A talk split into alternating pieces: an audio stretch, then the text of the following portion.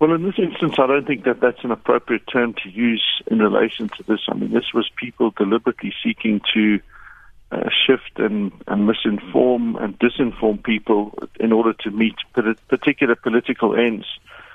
Um, and that's, as a general rule, if you look at the kind of people that are out there to misinform, uh, often they'll set up their own news agencies. This was a, a, a targeted attack at one of our more credible media houses, and so I think its implications are, are pretty spectacular, as we can see. There are those who have called it propaganda as well, and I see one of our listeners even going as far as accusing uh, the journalists of being agents. What is your reaction to these labels?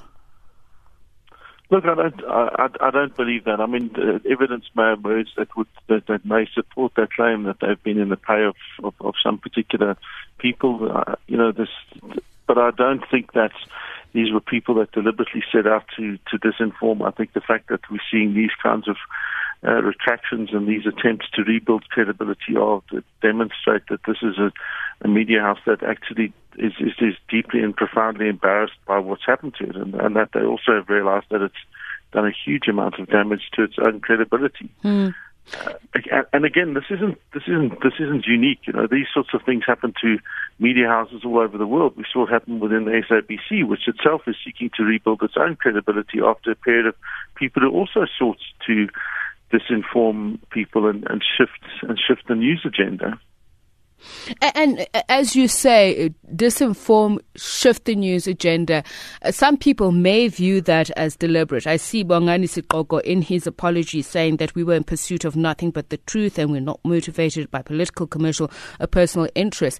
But there are those who are onlookers who would find that very difficult to believe. How do you then convince them that uh, there were genuine mistakes, that people were really believing that they were following genuine source, genuine sources with genuine information?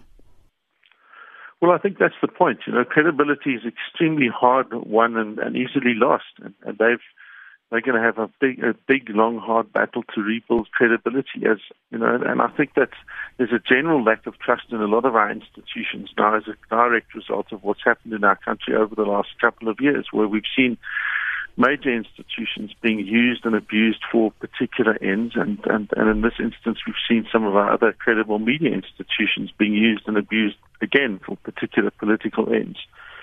So what they're going to have to do is keep doing what media are meant to do, which is make sure that they, that they report fairly and accurately as, as, as much as possible, that they can back up the evidence that they present with sources, that they can, you know, make sure that they don't make these kinds of claims. Because, to be clear, had these things, the reason people are angry about this is because the media does have a very real impact on people's lives.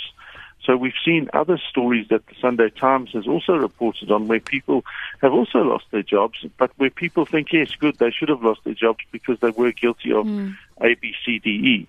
In this instance, people are angry because this wasn't uh, a case of people losing their jobs because they should have. This was a case of people losing their jobs because they were actually being kicked out for political reasons. So Jacques Beau calling on the journalists to name and shame their sources. Would this uh, uh, be a bomb somewhat on the bruised egos, careers, and even uh, trust of those who've been affected? So, look, I mean, I, I suspect that that's going to be a decision that the newspaper and the, and, and the individual journalists themselves are going to have to make about whether or not they choose to Uh, reveal and expose who it was that was trying to deliberately mislead them, and there may well be merit in that, in, in doing so, precisely because the reason you tend to keep uh, sources confidential is if their lives are at risk or they, uh, because these are people that are taking great chances in order to reveal particular pieces of information. In this instance, because that information seems to have been deliberately targeted and constructed to shape and make certain facts look a particular way, means that you may well seek to e- e- expose them. I think that that's probably not the worst idea that's been put forward. Just finally, going back to Journalism one oh one, and as you say, all of us are somehow afflicted by it. How do you ensure that you're not ensnared by parallel uh, political projects, as some have suggested may have been going on here? Uh, is it sources and more sources? But does that guarantee you that you are then able to display objective journalism? No, I think that it is about sources and more sources. It's about having rigorous uh, editorial processes in place, and it's also making sure that you don't ultimately get pressured by uh, commercial interests. I mean, this is this is what media do the world over, which is that if you've got a story, you make sure that your headline uh, entices people to want to read that story. And, and often what happens, and what happens in the example the editor refers to, is that the headline didn't actually match the content of the story, but it gave a particular frame and shape to that story that made people think that these were actually death squads, for example.